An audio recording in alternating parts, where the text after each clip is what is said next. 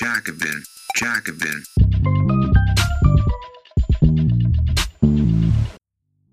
Die Gewerkschaften der Ukraine kämpfen zwei Schlachten zugleich.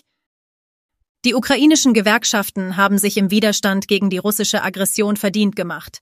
Doch anstatt sie dafür zu belohnen, nutzt ihre Regierung den Krieg, um arbeiterfeindliche Maßnahmen durchzusetzen. Von Volodya Wagner Als sich der Flughafenangestellte Andrei Tschuba freiwillig zum Militärdienst meldete, wollte er damit eigentlich einem Konflikt entkommen. Es war das Jahr 2020 und der Krieg gegen die prorussischen Kräfte im ostukrainischen Donbass ein schwelender Konflikt geringerer Intensität. Am Flughafen Kiew-Borispil, nahe der Hauptstadt, war dagegen ein erbitterter Streit entbrannt. Chuba, der dort als Sicherheitskontrolleur arbeitete, hatte sich gegen die Einführung eines bei der Belegschaft unbeliebten neuen Schichtsystems engagiert. Weil er von Seiten der Betriebsleitung Repressalien befürchtete und die seiner Ansicht nach arbeitgebertreue Gewerkschaftsführung ihn hängen ließ, erschien ihm ein dreijähriger Dienst bei der Armee als sinnvoller Ausweg. Laut Gesetz hatte er dabei neben dem Sold weiterhin Anspruch auf sein ziviles Gehalt. All das ist inzwischen aber eine gefühlte Ewigkeit her. Als wir uns im Dezember am Kiewer Unabhängigkeitsplatz treffen, ist die Stadt mit grauem Schneematsch überzogen und die Bedrohung durch russische Luftangriffe gehört zum Alltag. Viele der Einwohnerinnen und Einwohner haben gelernt, die durch die eigene Luftverteidigung verursachten Explosionen akustisch von den Einschlägen feindlicher Geschosse zu unterscheiden. Wenn sie nachts durch das Dröhnen von Wladimir Putins iranischen Drohnen wachgehalten werden, die im Volksmund Mopeds genannt werden, können sie sich mit der Gewissheit trösten, dass ihre Kolleginnen und Kollegen morgens genauso müde sein werden wie sie. Der Flughafen, auf dem Chuba früher arbeitete, ist erstmal stillgelegt, bis es Frieden gibt. Eine Aussicht, die jeden Monat entfernt erscheint. Sein Vertrag beim Militär ist bis auf weiteres verlängert, der zivile Anteil seines Einkommens aber durch eine Gesetzesänderung gestrichen. Ich bin damit nicht allein, erklärt er. Viele andere Militärdienstleistende stehen genauso da. Da Gesetzesänderungen eigentlich nicht rückwirkend angewandt werden dürfen, wie es bei ihm der Fall ist, geht Chuba zurzeit gerichtlich gegen die Gehaltskürzung vor. Auch wenn er anerkennt, dass der Flughafen gerade unter Geldnot leidet, sei dies kein rechtmäßiger Grund, ihm sein Gehalt vorzuenthalten. Wie kürzlich bekannt wurde, habe der Geschäftsführer im ersten Halbjahr 2023 immerhin rund 45.000 Euro verdient. Schubers Geschichte ist eine von vielen und verdeutlicht eine beunruhigende Entwicklung. Während ukrainische Soldaten an der Front ihr Land gegen Putins Eroberungskrieg verteidigen, erleben die Arbeiterinnen und Arbeiter des Landes gleichzeitig einen breiten Angriff auf ihre Einkommen, Rechte und Vertretung, und zwar seitens der eigenen Regierung. Seit Beginn des groß angelegten russischen Einmarsches im Frühjahr 2022 hat das von Präsident Zelenskys Partei Diener des Volkes dominierte ukrainische Parlament eine Reihe von drastischen Gesetzesänderungen und Reformen verabschiedet, die Sozialleistungen beschneiden, den Arbeitsmarkt deregulieren und den Einfluss der Gewerkschaften einschränken. Unter anderem wurden Entlassungen erleichtert und Null-Stunden-Verträge erlaubt. Eine Änderung, die rund 70 Prozent der ukrainischen Arbeiterinnen und Arbeiter betrifft, besagt, dass private Betriebe mit bis zu 250 Beschäftigten nicht mehr an Tarifverträge oder das nationale Arbeitsrecht gebunden sind, sondern individuelle Anstellungsverträge abschließen können.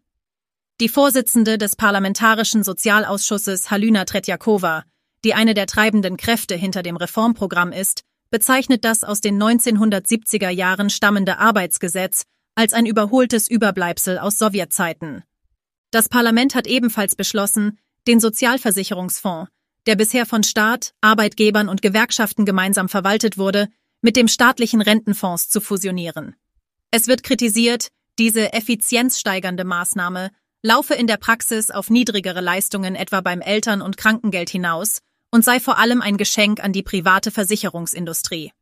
Und tatsächlich hat Tretjakova die vor ihrer politischen Laufbahn in genau dieser Branche tätig war, Sorgen über Leistungskürzungen mit dem Argument verworfen, dass ja private Anbieter als Alternative zur Verfügung stünden. Dass Russlands Angriffskrieg die ukrainische Wirtschaft in eine tiefe Krise gestürzt hat, steht außer Zweifel. Die Behauptung der Regierungspartei, ihre Reformagenda sei aufgrund der kriegsbedingten Herausforderungen unumgänglich, ist jedoch fragwürdig. Schon 2019 noch vor Putins Großkrieg gab es eine ähnliche Initiative. Damals liefen die Gewerkschaften Sturm und die Gesetzesvorlage wurde zurückgezogen. Da nun aber Kriegsrecht gilt, sind Proteste und Streiks verboten. Die Gewerkschaften konnten zwar zumindest erwirken, dass einige der Maßnahmen auf die Kriegszeit beschränkt bleiben. Jetzt, wo sich der Krieg in die Länge zieht, werden aber auch diese befristeten Maßnahmen zum neuen Normalzustand. Überdies scheint die Regierungspartei noch weitergehen und die Arbeiterbewegung permanent lahmlegen zu wollen. Diplomatische Versuche, die ukrainische Gewerkschaftslandschaft ist komplex und widersprüchlich. Die Antwort auf die Frage, wie kritisch die Lage ist, hängt davon ab, wen man fragt. Bei einem Besuch, bei der Konföderation Freier Gewerkschaften der Ukraine, KVPU, einem der zwei großen ukrainischen Dachverbände, drücken sich der Co-Vorsitzende Petro Tulay und die internationale Sekretärin Olesia Briatskunova betont diplomatisch aus. Für die beiden ist die langfristige Perspektive entscheidend. Das Wichtigste ist, dass wir so bald wie möglich Frieden und Sicherheit herstellen, indem wir die russische Aggression besiegen. Danach wird der demokratische Prozess wieder seinen Lauf nehmen, sagt Tulay. Er betont, dass Gewerkschaften hinter den Kulissen mittels Dialog immerhin einen gewissen positiven Einfluss auf die jüngsten Gesetzesänderungen hatten nehmen können. Die KVPU ging einst aus den großen Bergarbeiterstreiks im Donbass zu Perestroika-Zeiten hervor und ist mit der ukrainischen Unabhängigkeitsbewegung verbunden. Ihr Vorsitzender, Mychailo Wolinetz, ist Parlamentsabgeordneter von Julia Tymoschenkos Oppositionspartei Vaterland und einer der lautesten parlamentarischen Kritiker des aktuellen Reformprogramms. An der Wand im KVPU-Büro hängen Bilder von ihm beim Handschlag mit westlichen Politikern wie Joe Biden. Laut KVPU-Vize Tulay haben die neoliberalen Technokraten, die sich in ihrer Reformagenda auf den ukrainischen EU-Kurs berufen, ein mangelhaftes Verständnis vom europäischen sozialen Modell. Er ist stolz, dass sein Verband 2014 aktiv an der proeuropäischen Revolution mitwirkte und sieht eine zukünftige EU-Mitgliedschaft als Versprechen einer sozialeren Ukraine. Die EU-Kommission hat unsere Gesetzgeber schon daran erinnert, dass unsere Arbeitsgesetze in Einklang mit europäischen Normen stehen sollten, erklärt er. Auch die Einschätzung von Briatsgunova ist von geopolitischen Faktoren geprägt. Mich kotzt es an, wenn innenpolitische Probleme, wie etwa diese Reformen, im Ausland als Argument gegen die finanzielle und militärische Hilfe für die Ukraine missbraucht werden, sagt die internationale Sekretärin. Das ist eine gefährliche Denkweise. Warum sollen wir sterben, nur weil wir hier verrückte Liberale haben? Anstatt die Ukraine zu kritisieren, wünscht sie sich von Gewerkschaftsgenossinnen und Genossen im Ausland, dass diese sich für ukrainische Geflüchtete und gerechte Wiederaufbauprogramme für das vom Krieg verwüstete Land stark machen. Aber nicht alle ukrainischen Gewerkschafter sind bereit, bis zum Kriegsende still zu bleiben. Für Chefs und hohe Beamte ist der Krieg zu einer Möglichkeit geworden, sozioökonomische Rechte zu beschneiden und sich selbst zu bereichern, klagt Alexander Sküber, Lokführer bei der staatlichen Eisenbahn. Im Kiewer Frachtdepot, bei dem er arbeitet, ist er der lokale Vorsitzende der zur KVPU gehörenden unabhängigen Eisenbahnergewerkschaft der Ukraine. Ihm zufolge leiden ukrainische Firmen nicht darunter, dass ihre Beschäftigten unverhältnismäßig gute Konditionen genießen würden. Im Gegenteil seien sozial abgesicherte Arbeiter produktive und patriotische Arbeiter. Die momentan vorherrschende Politik dagegen riskiere, den Kampfgeist der Bevölkerung zu untergraben. Die Rhetorik der Reformer, wonach der ukrainische Sozialbereich von seinem sowjetischen Erbe bereinigt werden müsse, ist ihm zufolge Unsinn. Unsere Gesetzgebung ist seit damals mehrfach aktualisiert worden. Und überhaupt, was ist denn mit unseren Panzern und unserer Artillerie an der Front? Haben wir die nicht auch aus Sowjetzeiten geerbt? Und die Gebäude, in denen unser Parlament und Präsident sitzen? Wenn alles Sowjetische einfach weg soll, können die ja wohl in Zelten sitzen. Ihm zufolge sind die Nutznießer der arbeiterfeindlichen Stimmung, die gerade unter dem Deckmantel des Krieges verbreitet werde, vor allem unehrliche Akteure. Er nennt seinen eigenen Arbeitsplatz als Beispiel. Da die Bahn als kriegswichtige Infrastruktur gilt, ist ein bestimmter Anteil ihrer Belegschaft vom Wehrdienst befreit. Wenn die Firmenleitung aber die Listen der ausgenommenen Arbeiter zusammenstellt, werden unliebsame Angestellte, solche wie Sküber, manchmal vergessen. Im August bekam ich eine Freistellung für ein halbes Jahr, aber im September hieß es plötzlich, ich sei nicht mehr auf der Liste. Und es gibt ähnliche Geschichten von Kollegen in Dnipro und Saporischschja, erklärt er. Sküber ist nicht der einzige Gewerkschafter, der Grund zur Sorge hat. Ich wäre nicht überrascht, wenn mein Büro verwanzt wäre, sagt Natalia Semlianska. Sie ist Vorsitzende der ukrainischen Gewerkschaft der Produktionsarbeiter, Kleinunternehmer und Arbeitsmigranten, die etwa 5000 Mitglieder umfasst. Ihr Büro liegt im sechsten Stock des Hauses der Gewerkschaften in Kiew. Aus dem Fenster überblickt man den Unabhängigkeitsplatz, der 2014 das Epizentrum der Revolution war. Das imposante Gebäude brutalistischen Stils gehört der Gewerkschaftsföderation der Ukraine, FPU, dem größten Gewerkschaftsdachverband des Landes, dem auch Semlianskas Organisation angehört. Die FPU ist die Nachfolgeorganisation des mit dem FDGB vergleichbaren sowjetischen Gewerkschaftsverbandes. Da kämpferische Arbeiterorganisationen der Kommunistischen Partei damals nicht ins Bild ihres Arbeiterstaats passten, war die Vorgängerin der FPU politisch zahm und beschäftigte sich vor allem damit, seinen Mitgliedern Kur- und Urlaubsaufenthalte zu vermitteln, statt ihnen im Arbeitskampf beizustehen. Kritische Stimmen aus den Gewerkschaften meinen, die FPU würde teils immer noch in diesen Gewohnheiten festhängen. Die Organisation besitzt bis heute eine Vielzahl von Immobilien. Bisweilen wird kritisiert, sie würde sich mehr von eigenen kommerziellen Interessen leiten lassen, als von den Bedürfnissen der ukrainischen Arbeiterinnen und Arbeiter. Von allen Mängeln abgesehen, gibt es in der FPU aber gleichzeitig viele überzeugte Gewerkschafterinnen und Gewerkschafter, die sich für die Sache ihrer Mitglieder engagieren. Jetzt, wo sich die Behörden auf die Arbeiterbewegung im Allgemeinen und die FPU im Besonderen eingeschossen haben, fühlen diese sich zunehmend bedroht. Wir stehen im Moment enorm unter Druck, sagt Semlianska. Der stellvertretende Vorsitzende der FPU, Volodymyr Sajenko, wurde im Dezember 2022 festgenommen und obwohl die Ermittlungen abgeschlossen sind, wird er immer noch festgehalten. Die Kaution für Sajenko wurde auf ganze 124 Millionen Hryvnia, etwa 3 Millionen Euro, festgesetzt. Im Zuge der Ermittlungen, bei denen es um den Verdacht der Veruntreuung von FPU-Immobilien geht, wurden auch bei mehreren anderen FPU-Vertretern, darunter auch Semlianska, Hausdurchsuchungen durchgeführt. Vorwürfe des Fehlverhaltens, Korruptionsanschuldigungen gegen die FPU und Versuche des Staates, ihr ihre Immobilien abzunehmen, haben eine gewisse Regelmäßigkeit, und es gab sie auch schon unter früheren Regierungen.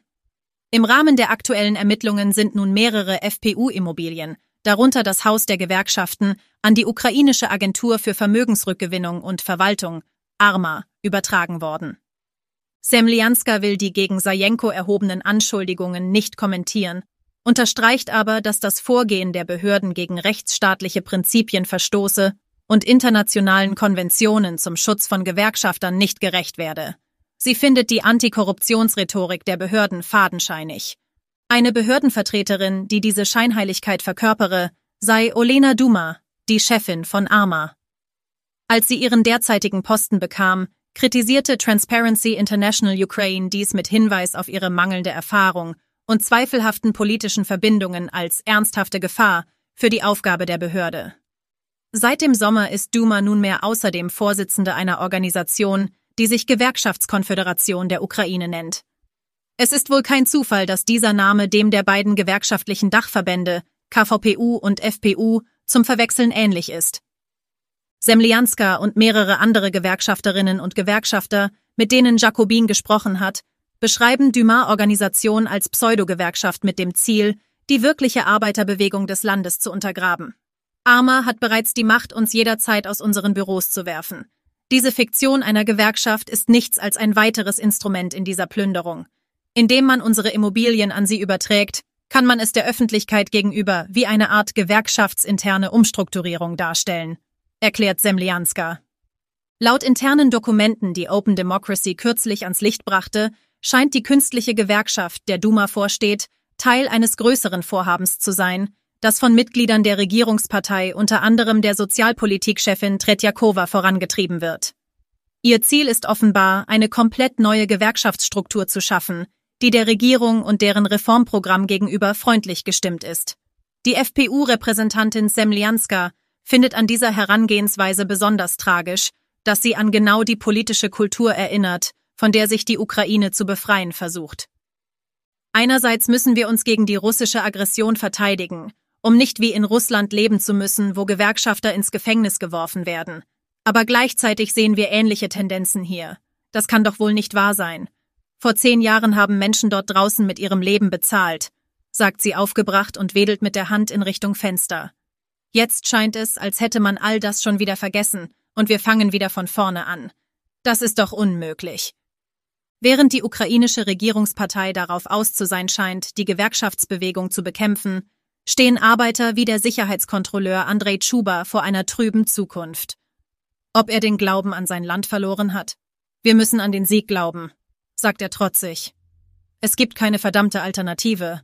Dies war ein kostenlos hörbarer Artikel des Jacobin Magazins. Viermal im Jahr veröffentlichen wir eine gedruckte und digitale Ausgabe und auf jacobin.de schon über 1000 Artikel. Wenn du die Arbeit der Redaktion unterstützen möchtest, schließ gerne ein Abo ab über den Link www.jacobin.de/podcast. Das schreibt man J-A-C-O-B-I-N, Jacobin. Nur dank der Unterstützung von Magazinabonnentinnen und Abonnenten können wir unsere Arbeit machen, mehr Menschen erreichen und kostenlose Audioinhalte wie diesen produzieren. Und wenn du schon ein Abo hast und mehr tun möchtest, kannst du gerne auch etwas an uns spenden via www.jacobin.de/podcast. Den Link findest du auch in der Episodenbeschreibung. Vielen Dank.